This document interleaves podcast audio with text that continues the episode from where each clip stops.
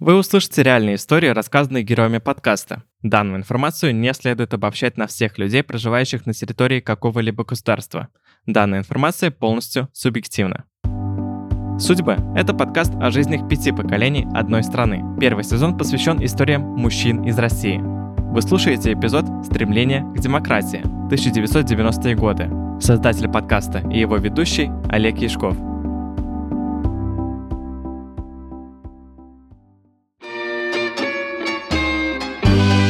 Начав учебу в советской школе, Егор, будучи школьником, пережил распад Советского Союза и таким образом закончил обучение уже в Российской Федерации в 1997 году. В школе Егор любил географию и геометрию, много читал и гулял. Как-то оценить, насколько хорошо получил образование, вот честно сказать, даже не знаю. Потому что, с одной стороны, я же говорю, у нас была не самая престижная школа. Там ни лицей, ничего, никак этот самый. И, говорю, учился так спустя рукава. Особого такого интереса у меня к учебе не было. Ну, да и за, за оценки меня никто там особо не, не стимулировал. Ну, получил 3, так 3, 5, так 5 вообще. Там, как бы. Что-что, мать к этому спокойно относилась. Там не гоняла меня, что вот. Что получил, то и получил. Но с другой стороны, с другой-то стороны, вот даже вот сейчас, вот, грубо говоря, 25 лет спустя, после школы, я внезапно в себе обнаружил какие-то остаточные знания еще со школьной программы. Вот общаясь вот со современными школьниками, ну, вчерашние школьники, какие-то что-то мы общаемся на школьные темы, какие-то предметы, и я вдруг обнаружил, что я что-то еще помню, еще и знаю из тех учебников. То есть какие-то знания там мне дали, то есть что-то я получил, даже, даже сам того не хотя, как бы не прилагаю усилий, но что-то меня осталось. Наверное, в общем, в целом-то неплохо, хотя вот непонятно. Система, как таковой системы обучения, наверное, не была выстроена еще. Этот процесс не, недоотстроен был. Очень много на нас экспериментировали. Но э, к девятому, наверное, классу немножко стало меняться, потому что и люди стали меняться, и как бы и мы выросли, и система тоже выросла. Последний год я уже в девятый класс, я 9 классов закончил, потом в техникум пошел. Девятый класс чисто на инерции проучился, а мне вообще в принципе в школе было скучно. Ну вот прям вот скучно и все, да не, да не могу как бы и общаться особо не с кем было, и вот такая программа была какая-то не, непонятная. В школе ничего не было. Вот э, я не знаю, то ли это была школа такая, то ли от директора зависело. Никаких кружков, никаких допов не было в школе. Но зато у нас рядом была станция юных техников. Вот оттуда приходили иногда, это самое регулярно, люди и рассказывали, как у них хорошо, записывайтесь в наши кружки, но благо это все было бесплатно. Я тогда помню, по-моему, в третьем классе к нам пришел человек вот из кружка моделирования. Там, по-моему, морские модельки собирали, корабли. Вот, говорит, приходите, записывайте, все хорошо. Ну, я пришел, да, все классно, все понравилось. Но там по времени получалось, что он слишком поздно идет, и я бы не успевал на последний автобус. Поэтому я записался в другую секцию, рядом был кружок авиакосмического моделирования. Он как бы нормально по времени, мне там тоже было интересно, классно и хорошо. Но у нас было всего буквально два или три занятия, потом преподаватель заболел и все. И Потом, я помню, к нам приходила еще женщина со станции юных натуралистов. Она нас вела природоведение. То есть она рассказывала интересно в школе, ну и их старалась нас выводить куда-нибудь. То в парк выведить, то есть там на, на берег моря куда-то выведить, там что-то покажет, расскажет.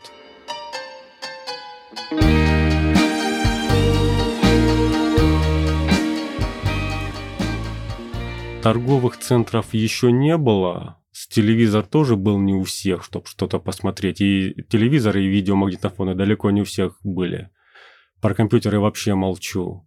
В основном все гуляли, играли в футбол, вот. Кто-то начал покуривать уже там с пятого класса, вот там сигареты курили. Э, скидывались 2-3 человека и поштучно покупали в ларьке, то есть как бы с этим проблем никого никогда не было. Продавали всем. Все, что хочешь, выпивка, алкоголь, любому человеку, лишь бы только деньги давал и все. Это потом уже в восьмом классе появились эти самые видео видеоигры, видеоприставки, эти Дэнди. На эти самые, на свою первую приставку я заработал себе сам. То есть там так, так получилось, немножко как-то подработал. Деньги по, по тем временам были большие, что-то в районе 100 рублей стоила приставка. Каким-то чудом умудрился заработать, и вот у меня играли вот 8-9 класс, это были видеоигры.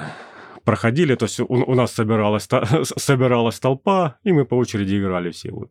Я, ну, как мы, мои все друзья, мое окружение, по большей части были предоставлены сам себе, сами себе, творили, что хотели.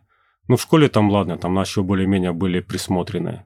Но, опять же, тоже бегали везде, где хотели, занимались чем хотели. Большую часть на, проводили на улице, на отдыхе. И футбол поиграть, и там все, ну, рядом море было. На рыбалку можно сходить, там еще чем- чем-то заняться. А так были безумные вообще какие-то увлечения. Вот под рукой селитра, то есть делали дымовухи. Был карбида сколько угодно. Карбид и банк из-под дихлофоса можно было пугачи делать. Это было очень страшное занятие. Там у, людям пальцы отрывало. вот, ну реально. Но зато было весело, интересно. Как бы такие просто безбашенные какие-то увлечения были. Ну, наверное, какая-то тревожность была. Но это в основном было у взрослых и постарше, то есть когда э, все вот этот бардак, денег нету, то есть зарплату годами не получали, на что кормить, на что жить, где покупать одежду, то есть мало того, что и денег не было, так и купить негде было. Плюс, опять же, там войны, войны начались. Ну, во-первых, и бандитские разборки были, и войны начались. Тоже боялись. Ну, как бы, ладно, мы еще в школе были, но все равно у нас там рядом был военный аэродром. Думаю, мало ли что вдруг захотят в аэродром разбомбить. Ну, вот все-таки ощущение какой-то тревожности было. Но не то, что мы все жили и боялись в страхе, но все равно в какой-то момент тревожность была. В принципе, да, там мне хотелось много чего. Очень много чего, потому что в какой-то момент там стало, стали появляться вещи, купить можно было все, но это стоило денег, которых а денег не было. Да, мне хотелось все, каких-то игрушек хотелось, там, может быть, какие-то скейт хотелось, можно было там роликовые коньки купить, там еще, еще вся, всякое разное, там соблазнов было много, денег было мало, ну, Наверное, да, какая-то недовлетворенность была, в первую очередь, наверное, из-за одежды, что мы одевались во, во все, что могли, а в школе форму отменили, и поэтому все перед другом понтовались. Вот у меня такая одежда, у меня не такая одежда, ты ходишь как чмо какой-то, там обсосок такой, нищеброд и так далее. Ну, тоже, тоже было. Всяко было.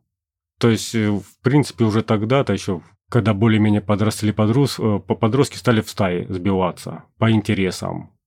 Что называется, были и качки, и торчки, то есть само, было популярно же бандитизм, там старались жить по понятиям, какие-то приблотненные товарищи были, были и спортивные товарищи, которые э, в, на тренировки ходили, там, не знаю, были всякие музыканты, которые пытались что-то там лобать делать. То есть было по-разному. Естественно, были стычки, но опять же, скорее всего, были не, не столько между людьми, сколько между группами людей. То есть вот там, допустим, э, гопники против качков или там против всяких этих э, рокеров, панкеров и так далее. Ну, дрались бывало. Ничего, это жизнь, жизнь такая была по- по-разному было. В целом-то я не могу сказать, что, что нужно было там отстаивать свое место под солнцем, постоянно махать кулаками. Да нет, как бы и на словах расходились, и на кулаках расходились. Цака было.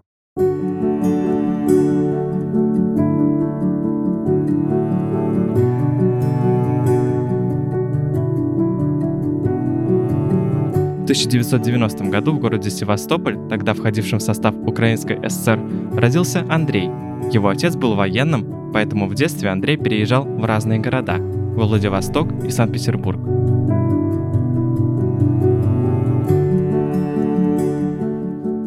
Дело в том, что э, моя семья это семья военная. Мой отец э, в данный момент э, капитан первого ранга запаса, а на тот момент лейтенант, насколько я понимаю, который только что выпустился из а, высшего военного училища и служил на Черноморском флоте.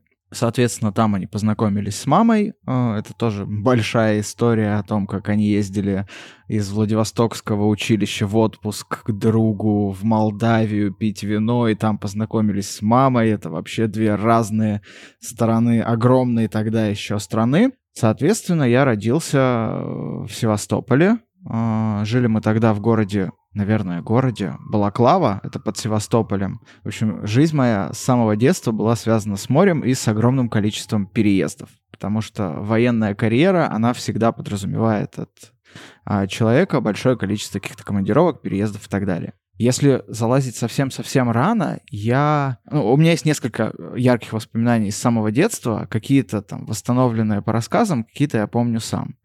Первое из них — это небольшой шрам, который есть у меня на лбу. Дело в том, что в 90-е годы военным довольно мало платили. Если платили, то часто платили не деньгами. То есть была такая история, она и сейчас, наверное, есть, она называется «паёк». Это когда семье выдается определенное количество продуктов на месяц, и, насколько я понимаю, какое-то количество лет в 90-х это была, по сути, единственная зарплата, которая была вообще в семье, потому что мама домохозяйка, отец военный, и вот как-то так э, жили. И у нас дома под диваном стояло большое количество банок с селедкой, таких огромных жестяных консерв. Раньше такие были, с закатанной в них селедкой. И маленький я пытался их разглядеть, сидя на диване, и опускал голову под диван, но не удержался и упал лбом прямо в эту банку. И получил вот такой вот шрам. Но это было лет, наверное, еще до пяти, поэтому я слабо это помню. Но вот было такое время. Дело в том, что почему консерв было много. Паёк вообще должен быть нормирован, и там есть определенное количество круп, мяса, там, рыбы, ну, фруктов, овощей. Но в 90-е, как бы, материально-техническое состояние армии и флота было таким, что давали то, что было. Если было там контейнер консерв, значит, всем выдали одни консервы.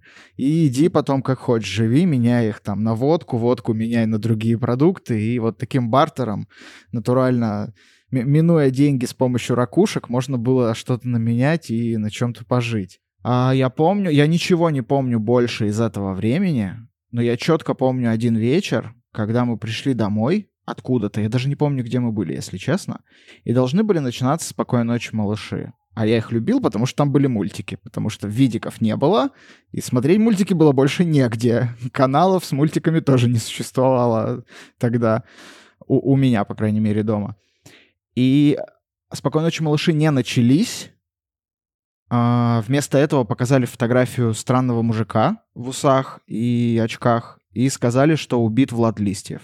Я тогда мало что понимал, но меня очень удивило, как на это отреагировали родители и вообще все, вся семья, потому что, казалось бы, какой-то журналист где-то в Москве, что-то там с ним происходит. А время тогда такое было, что кто-то убит в новостях, это в целом, типа, постоянно происходило, каждый день были новости, что кого-то где-то убили.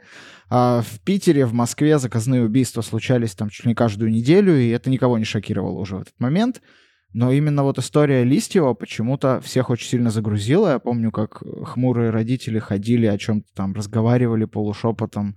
И дома вообще была такая довольно нервозная атмосфера, как будто произошло что-то действительно очень важное а, и что-то очень ужасное.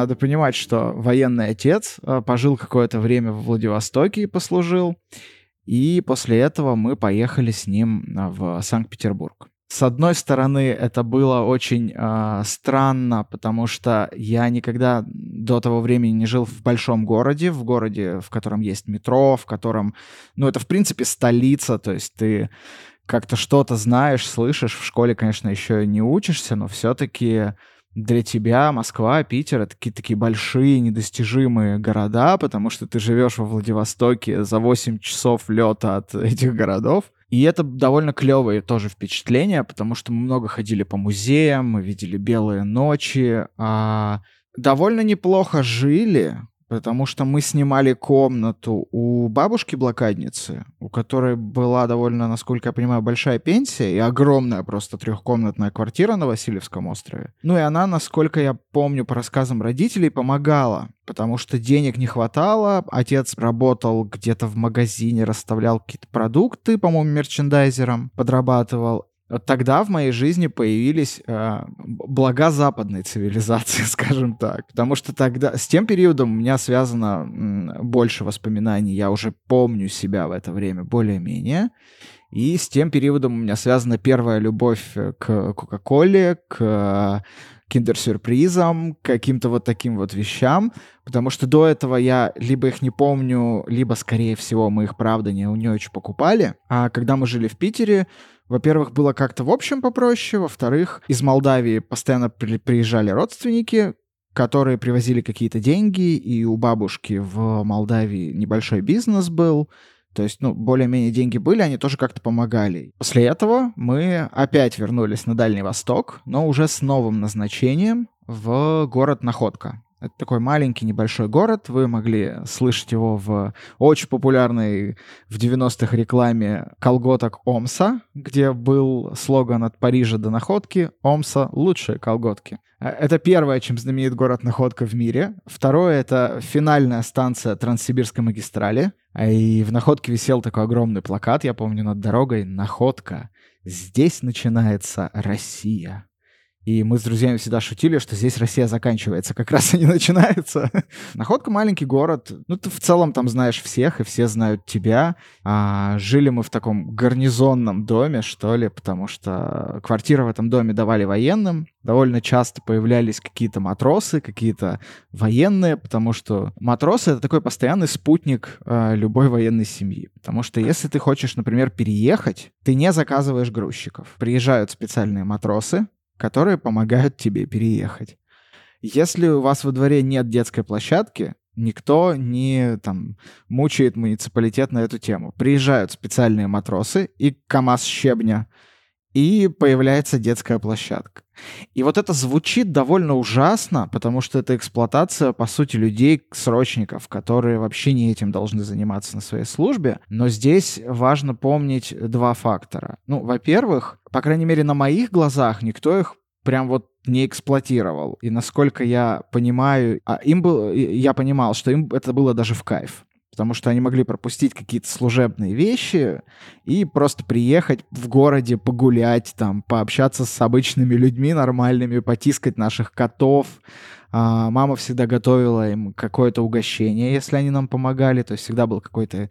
А, она, она готовила кексы обычно такие. Она их кормила, во-первых. Во-вторых, готовила кексы, чтобы вот они покушали. Потому что, ну, как-то... Чтобы хоть как-то помогать им и хоть чем-то облегчить вот это вот сложное существование срочной службы в 90-х годах.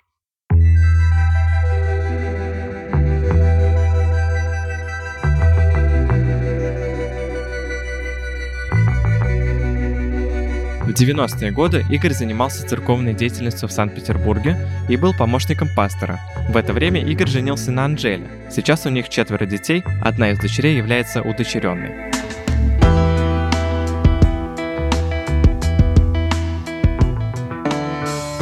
И вот э, в 91 году получилось, что э, началась э, здесь у нас в городе церковь, евангельская церковь, она была в Гатчине, где вот я э, в 89-м поехал в Гатчину, меня пригласили туда, товарищ пригласил, вот там я как-то увидел, что да, это очень важно, нужно для меня, и людей других увидел, потому что в стране было такое, ну, депрессия такая была определенная, такая все серая, скучная. А там я увидел каких-то радостных людей, молодежи довольно много было. И в Петербурге мы начали встречаться уже. Э, нас стало довольно много, ну несколько десятков человек.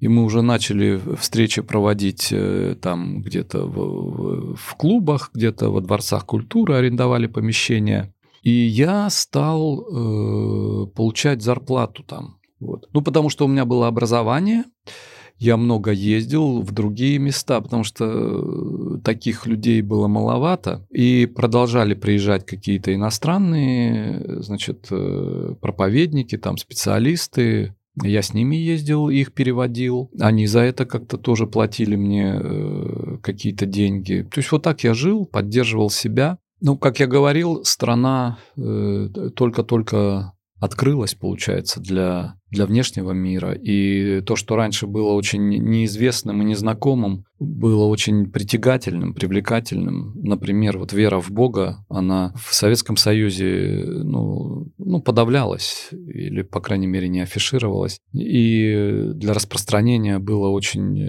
ну, очень сложные условия. А в 90-е годы как будто бы все открылось, и это было время, когда хлынуло ну, в Советский Союз очень много всего-всего, то есть и хорошего, и плохого. Это было время, когда и экстрасенсы поехали сюда, какие-то маги, и людям было все это очень интересно, но к вере в Бога тоже был большой интерес, потому что тоже приходило очень много людей. Очень многие люди, ну, видели, что да, им нужен Бог, э, это, это что-то, ну, хорошее и нужное для них. И поэтому церковь, вот наша церковь численно очень быстро росла, ну и в других городах также, и ну вообще во всей, во всей стране. Ну а что мы делали? Мы арендовали клубы, и обычно на воскресный день мы приглашали туда людей, мы развешивали объявления на столбах, где-то там на досках объявлений, что люди, приходите, мы будем рассказывать о Боге, будем молиться за вас, за исцеление, за... И люди приходили. Это было очень свежее, что-то новое. Люди с радостью воспринимали.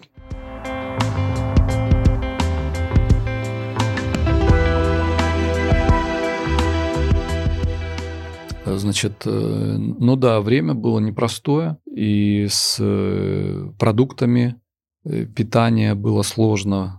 У нас, я помню, даже вот эти необычные сейчас, может быть, ситуации, которые даже, может быть, сложно представить себе, какие-то немыслимые, когда на Невском проспекте стояли прямо люди целыми рядами вдоль проезжей части на тротуарах с там коробки деревянные, ящики какие-то, на газетки расстеленные. Люди продавали там и рыбу какую-то, и мясо, и какие-то продукты. Была система карточек, таких талончиков на сахар, на хлеб, на алкоголь, на табак. Людям выдавали на работе, где-то в социальных службах вот такие на месяц эти карточки и по ним можно было приобрести э, вот, продукты питания в магазине. Я тогда приучился пить зеленый чай и чай без сахара, потому что в магазине был зеленый чай, я помню, в коробках таких листовой чай. Помню, как э, люди брали штурмом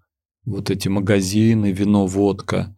Ну, потому что, ну, какую-то часть э, продукции вот э, продавали прямо вот так, и прямо огромные толпы. Я иногда вот натыкаюсь по телевизору, иногда показывают документальные кадры с тех лет, и я смотрю на это и даже поверить не могу, и думаю, вот я жил в, это, в такие времена, и видел все это своими глазами. И, в общем-то, в это время и европейские страны, и США, они, я не знаю на каких условиях, но в страну приходила гуманитарная помощь я участвовал в этом. Многое, многое из этой гуманитарной помощи отправлялось христианскими организациями, церквями, и приходили прямо такие или посылки прямо, ну, индивидуальные такие, упакованные, чтобы вот человеку в руки можно было дать. Ну, и там был какой-то набор, может быть, там крупы какие-то, консервы какие-то, ну, не портящиеся какие-то продукты. Это была большая помощь. И это тоже распространялось через социальные социальные сети, э, ну, вернее, через социальные службы.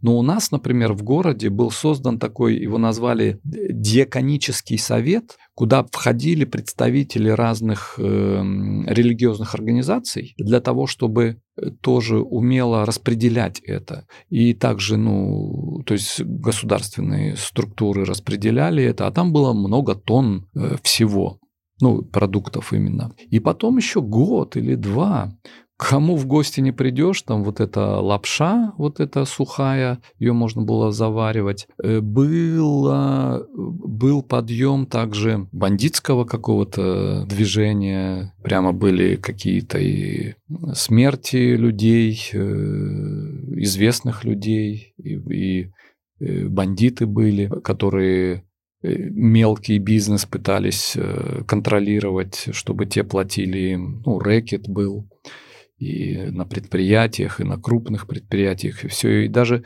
был контроль территорий э, в городе. Там была интересная ситуация, что некоторые бандиты приходили к Богу и переставали быть бандитами, но оставались э, предпринимателями и бизнесменами. Э, такого вот прямо не было, чтобы бандиты приходили в церковь именно для того, чтобы как-то навредить. Все-таки какой-то у них страх или уважение все-таки присутствовало. Но если кто-то там приходил, то уже в церкви были те, кто вот еще вчера был бандитами. То есть они могли договор... ну, как-то разговаривать с, ну, так, чтобы церковь не подвергалась никаким опасностям и угрозам.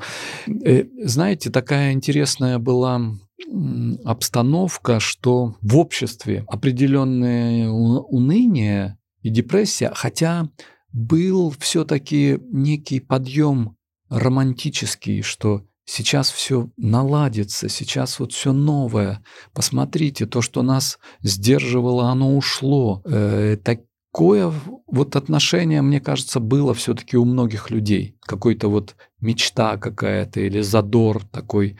Действительно казалось все, все открыто. Но все равно вот возможность карьеры, может быть, какого-то продвижения, она еще не была так ярко представлена. Города были в достаточно таком унылом состоянии, но в, вот в церковной среде, на удивление, там наоборот, вот приезжали новые люди, приезжали с Запада какие-то, значит, интересные люди. Была возможность ездить.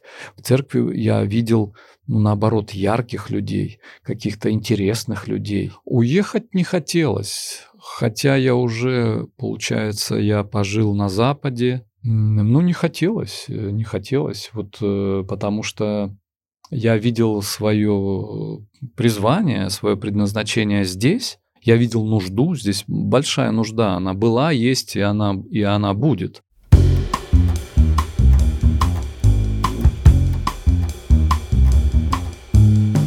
У подкаста «Судьбы» есть платная подписка «Судьба премиум», которая содержит в себе множество бонусов. По ссылкам в описании вы можете перейти на платформы Boosty или, если вы не в России, на Patreon.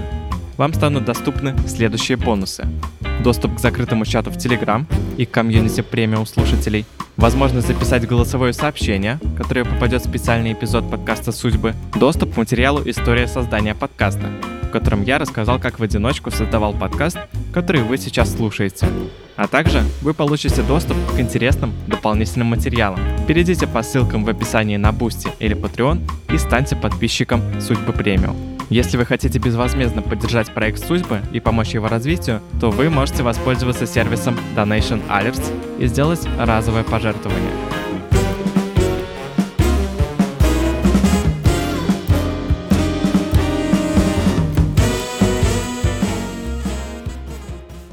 Но вот этот период, несколько лет, когда это вот э, на рубеже, вот 89-й, 90 91 год, здесь в Петербурге организовался рок-клуб, и много новых свежих э, групп появилось не, ну как сказать, не советских, не из советской эстрады. И вот все эти группы, там те же ДДТ, вот это кино, Цоя, Алиса, Секрет. Ну, Секрет, он более такой, более попсовая, может быть, группа была, вот «Аквариум», да, там Башлачев, э, ну, вот эти какие-то певцы, да, и группы. По телевизору то, что я помню, вот так ярко я две, две программы помню. Одна из них э, была московская программа, где Листьев э, был. У них была такая разговорно аналитическая программа, и там и развлекательные какие-то были моменты, но это было что-то, это были новые ли, люди, новые лица. А здесь в Петербурге у нас был э, э программа 600 секунд Невзоров, э, который, конечно, притягивал к экранам людей именно вот э, своим дерзновенным подходом к телевидению, потому что они снимали чернуху такую, ну, проникали на предприятия, в организации, снимали какое-то невероятные сюжеты. Ну, это было очень необычно, очень необычно, и, ну, вот почему-то людей это как-то притягивало. Э, ну, такая чернуха, вот. Э. По телевидению показывали порнофильмы на многих каналах, ну, в ночное время. Ну, я ездил ну, достаточно много в другие города в нашей стране. Э, вот гостиница, когда я заселялся в гостиницу, прихожу в номер, И минут через 10 э, звонок. То есть, ну, как-то, видимо, какая-то договоренность с администрацией гостиницы. И вот, ну, проститутки звонят. Э, то есть все, ну, это тоже вот опять же такой бандитствующий, такой криминальный э, налет такой, он э, существовал во многих местах. И один иностранец приехал потом, ну, когда вот уже чуть стала налаживаться э, ситуация, уже, может быть, там 93-94 год, и он говорит, вам надо выпустить футболки с надписью «Я выжил в 90-е». И говорит, и продавать их люди будут пользоваться популярностью. Ну, это да, на нас, на всех стоит такой как бы клеймо такое. Я выжил в 90-е. Э, я видел э, ситуацию, видел, э, что да, ну, вот эти громкие какие-то убийства происходили, вот эти разборки. Но я, я служил в армии два года. Я как-то научился ну, быть в, в такой среде. Вот опять же, вот 90-е, да, они закалили. Я спросил одного своего товарища, который занимался бизнесом, говорю, как ты вообще можешь заниматься бизнесом? Столько много бандитов. И он дал мне урок, он говорит мне, приятное время, если ждать, можно прождать всю жизнь. Потому что идеальное время может никогда не настать.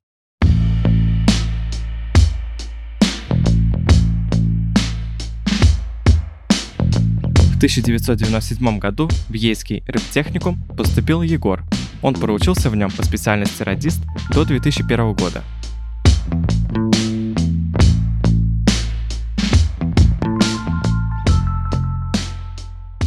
Там было уже веселее. В том плане, что и преподавательский состав получше, то есть это был уже совершенно другой уровень. Я нашел единомышленников. То есть люди, которые мыслили так, как я, мне было гораздо интереснее, гораздо веселее. Тем более я уже жил не дома, я пошел жить в общагу. То есть вообще уже без контроля, практически бесконтрольный был. Учили, в принципе, хорошо, нормально хорошо. То есть первый, первые пару лет было очень тяжело, напряжно, потому что у меня была сверхзадача не вылететь. Вот, потому что сказали сразу, то есть вылетишь, пойдешь в армию. Пойдешь в армию, а там как раз чеченская, вторая, наверное, чеченская война была, то есть прямиком туда бы загремел. Есть как бы стимул был учиться. Ну, учеба была довольно легко, как бы с одной стороны тяжело, и с другой стороны легко, и интересно. Учили очень хорошо, то есть я вот до сих пор этими знаниями пользуюсь. Ну, как бы я работать прям не работал, но подрабатывал. Бывало, но опять же, это все было, были мои хотелки, то есть чисто для себя. Потому что как бы мать мне давала денег немного, но давала. Большей частью едой. То есть еда была всегда, я так особо сильно не голодал. Но на какие-то хотелки, на пьянки, на гулянки, на путешествия, потому что я там я не сидел на месте, постоянно где-то тарился. Куда-то в соседние города на электричках ездил постоянно и подрабатывал, да, везде, везде, где можно. И дворы мел и разгружал, и все. Потом чуть-чуть постарше стал, начал уже головой зарабатывать. Ну, всякое было очень интересно было. В принципе, в 90-е мы жили одним днем. Вот, вот сейчас как есть. Будущего не было. То есть мы не знали, будет ли оно будущее, проснешься ты завтра или нет, и что там делать. Просто жили, как, как живется. Вот, потому что я понимал, что я по специальности, скорее всего, вряд ли буду работать, потому что как бы это морской техникум был э, на судах уже радистов как, как таковой, как штатной единицы не было. То есть всю эту функцию выполняли второй, ну, второй или третий помощник капитана. И для того, чтобы пойти на корабль в плавание, нужно было еще пойти в мореходку, заплатить кучу бабок, там что-то по тем деньгам, 200 или 300 долларов нужно было заплатить, чтобы получить этот морской паспорт, паспорт моряка. Но это для меня это были такие неподъемные просто деньги, нереальные. Я думал, ну, выучись и выучись. Просто мне нравилась радиоэлектроника, нравилась это самое, все эти дела, я с этим как бы увлеченно занимался. То есть я как бы для себя учился. Но, в принципе, мне это потом пригодилось. Гораздо позже все это пригодилось.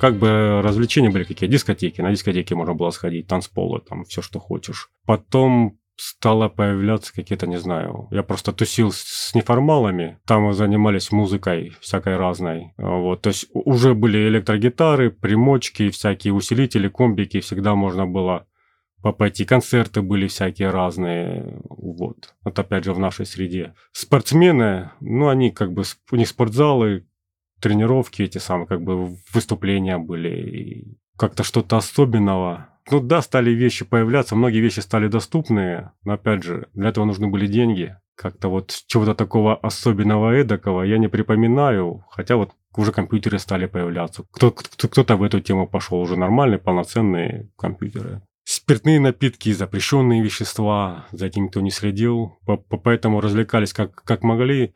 Но опять же, потому что жили, по сути, одним днем. Времена были неспокойные, и бандитские разборки, и потом же все эти бандитизм, терроризм, все, что хочешь, поэтому вот дышали полной грудью, развлекали себя как могли. В какой-то момент пошла такая волна военно-патриотического воспитания, появились э, клубы эти военно-патриотические, тем более там через дорогу буквально были. Но опять же, тут интересная ситуация, вот довольно-таки парадоксальная. Давайте еще раз повторимся, что в 90-е годы был прям просто анархия, беспредел, и все люди делились на всякие группы. В том числе были какие-то там скинхеды, нацисты. И, в общем, была такая организация, как РНЕ, Русское национальное единство. В ЕСКе тоже была ячейка, но момент в том, что она была под эгидой комитета по делам молодежи. То есть это была политика прям государства. То есть город в этом принимал непосредственное участие. Потом, когда эту организацию признали экстремистской, то есть они как бы там подразогнали, кого-то посадили в тюрьму, кто-то ушел в армию, кто-то там просто разъехался, разбежался. Вот, на, практически на этой же базе построили все военно-патриотические клубы. Вот, и там также были инструкторы, военные, то есть быв, бывшие военные, что-то там проводили, плюс-минус то же самое, подготовка к армии и воспитание.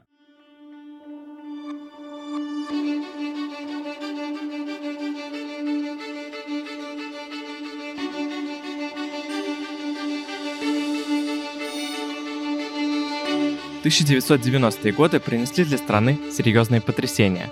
В 1991 году распался Советский Союз, теперь мы слышим истории уже от граждан Российской Федерации. Первым президентом РФ стал Борис Ельцин, который был переизбран на второй срок в 1996 году. Правительство начало проводить масштабные реформы во всех сферах. Либерализация цен, принятие новой конституции и прочее.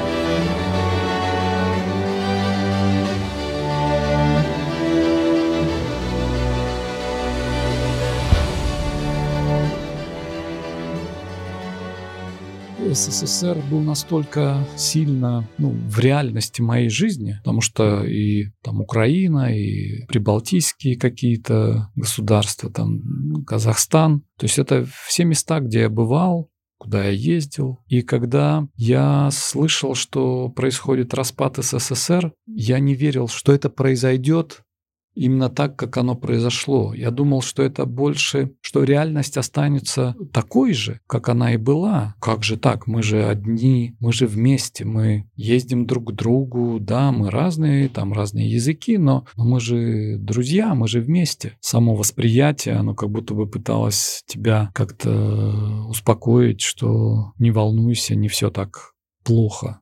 То, что я помню, что вот особенно прибалтийские страны довольно резко начали политику поиска вот как будто бы внешнего врага, которым стала Россия. Но вот это то, что мне как-то вот запомнилось, что это обижало, что да что ж вы как, что ж вы такое говорите, зачем же вы на этой почве хотите выстроить единство вашего государства, это же ударит вас потом, потому что строить на ненависти, на противлении чему-то, это ну, не самое лучшее. Но как-то такие мысли у меня в то время появлялись. Я, в принципе, наверное, как бы тогда еще ребенок был, никак не относился, но я видел, как это так или иначе повлияло на мою жизнь, на этот самый, на информационное пространство, что появились какие-то новые передачи по телевизору, например, был то ли Арбатский парламент, то ли парламент на Арбате, когда был, по сути, открытый микрофон, и люди приходили и говорили, что хотели.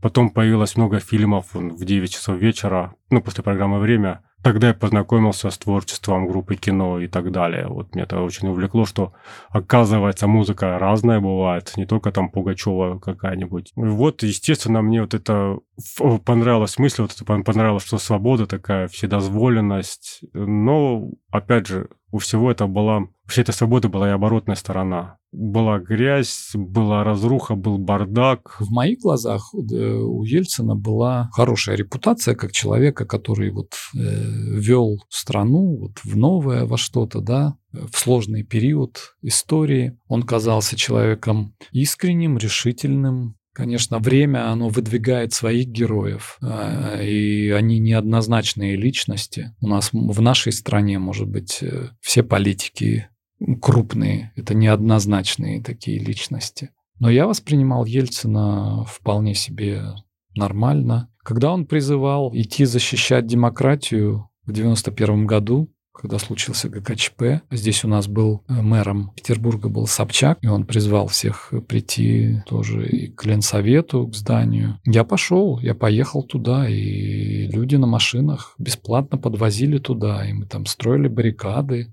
Я был там, и потом, когда этот э, путь был подавлен довольно быстро, мэр позвал всех на Дворцовую площадь, и я там был тоже на этом митинге, там он выступал, Собчак, и трибуна была на Дворцовой площади, и было 200 тысяч человек. Мы там стояли все плечом к плечу. Ну, вот такой, так бы исторически вот у меня вот это сложилось. Как-то, что надо идти защищать демократию. Ну, в то время я искренне пошел туда вот для этого. Ну, ничего там не было, этих же в Петербурге все прошло достаточно спокойно, но народ так ну, всколыхнулся. Э, Все-таки восприятие какое было. Это же Ельцин призвал э, идти и защищать. И вот люди пошли прямо, ну, получается, сот, сотни, сотни тысяч людей. То есть вот такой подъем был, да, нам надо защитить демократию. Что ж такое-то делается? вот.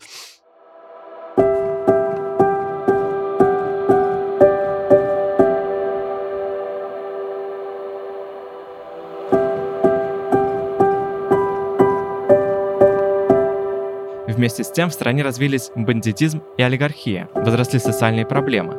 С 94 по 96 годы велась Первая Чеченская война, с 99 по 2000 Вторая Чеченская война. Эти кровавые события, помимо прочего, сопровождались террористическими актами по всей России.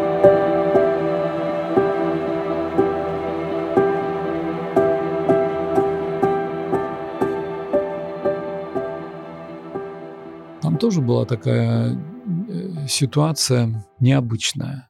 Э, в том, что э, казалось, вы же наши, зачем вы хотите там что-то сделать свое? Ну, это казалось легитимным и законным, логичным, пытаться удержать это в рамках, ну, внутри страны, но все равно было чувство тревоги и чувство, что это трагическая ситуация, что мы воинствуем сами с собой как будто бы. Несмотря на то, что там Чечня, Россия, Чечня, Россия, ну, разные национальности, там русские, чеченцы, но как будто бы мы все равно, как будто мы на единой территории, на едином культурном пространстве, ну, хотя оно отличается немного, но что мы как будто сами с собой. То есть вот чувство, что это гражданский наш конфликт, оно было. Конечно, было страшно. То есть я видел, как начали танки бомбить по Чечне. И потом, опять же, среди моих более взрослых товарищей начали уходить люди, потом начали приходить гробы оттуда. Тоже как-то, я, грубо говоря, своих знакомых начал хранить очень рано. Это тоже было такое чувство, очень такое какое-то непонятное чувство, когда вот человек, которого ты с детства знаешь, да, он был чуть старше, но не намного старше был, и вот он лежит в, в гробу, а то еще в цинковом гробу запаянный. Что от него пришло, какие там руки, ноги, непонятное. Потом на 2000... На, на, на вторую чеченскую войну это даже мои одноклассники попали. Не, ну про, правда, большая часть приш, пришли, в общем-то, в целом живы, здоровые. Кто-то там даже оставался на контракт. Ну, я не, я не знаю, как с политической точки зрения, как к этому а, относился. Я не, я не помню этого. Наверное, никак не относился. Мне было именно... Уходили люди, мои знакомые, и не все возвращались. Это было страшно, это был смерть. Потом, опять же, фильмы выходили такие «Груз-200». Тоже довольно тяжел, тяжелый фильм, мрачный, прям давил сознание вот такое впечатление, тяж, тяжелое впечатление было. Что оно дало нам в политическом плане, экономическом, я не знаю. Ну, в итоге что как-то договорились, как-то вроде этот конфликт уладили, я не знаю. 1998 году в экономике России произошел дефолт. Я был удивлен. Вот этот дефолт 98 года, вот для меня, я как будто бы его и не заметил. Я не знаю почему. Я знаю, что там накопления людей очень сильно были а, ну, получается, фактически обнулены. Деноминация рубля произошла тоже, да, в тот момент. И многие люди потеряли там, получается, сбережения свои. Дефолт очень сильно сказался, денег стало заметно меньше.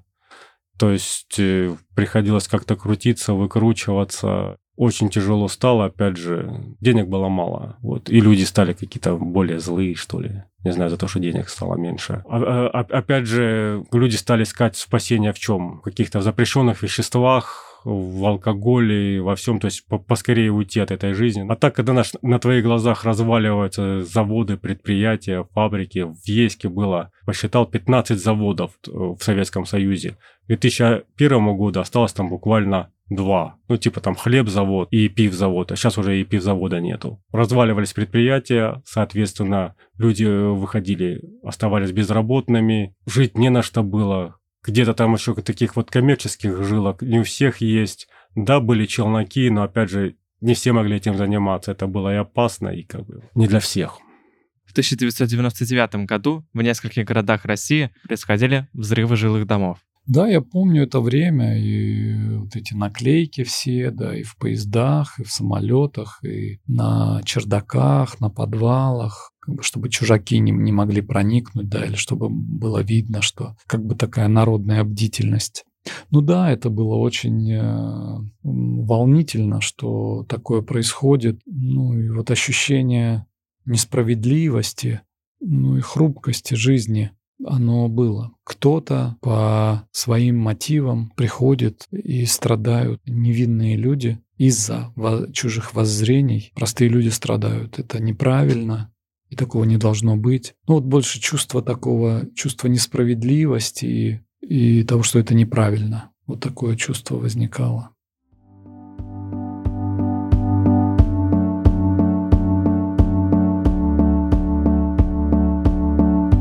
Спасибо, что дослушали эпизод «Стремление к демократии» до конца. Я, Олег Яшков, создаю этот подкаст самостоятельно, без чьей-либо помощи. Если у вас возникло желание не только поддержать меня и проект «Судьбы», но и получить личные бонусы, то по ссылкам в описании вы можете перейти на платформу Boosty или, если вы не в России, на Patreon и оформить подписку «Судьбы премиум». Если вы хотите сделать разовое пожертвование, то воспользуйтесь сервисом Donation Alerts. А в телеграм-канале подкаста вы можете следить за новостями проекта «Судьбы», комментировать эпизоды и получать дополнительную информацию. Следующий эпизод называется «Стабилизация». В нем вам расскажут, как менялась или оставалась прежней жизнь в России в 2000-е годы.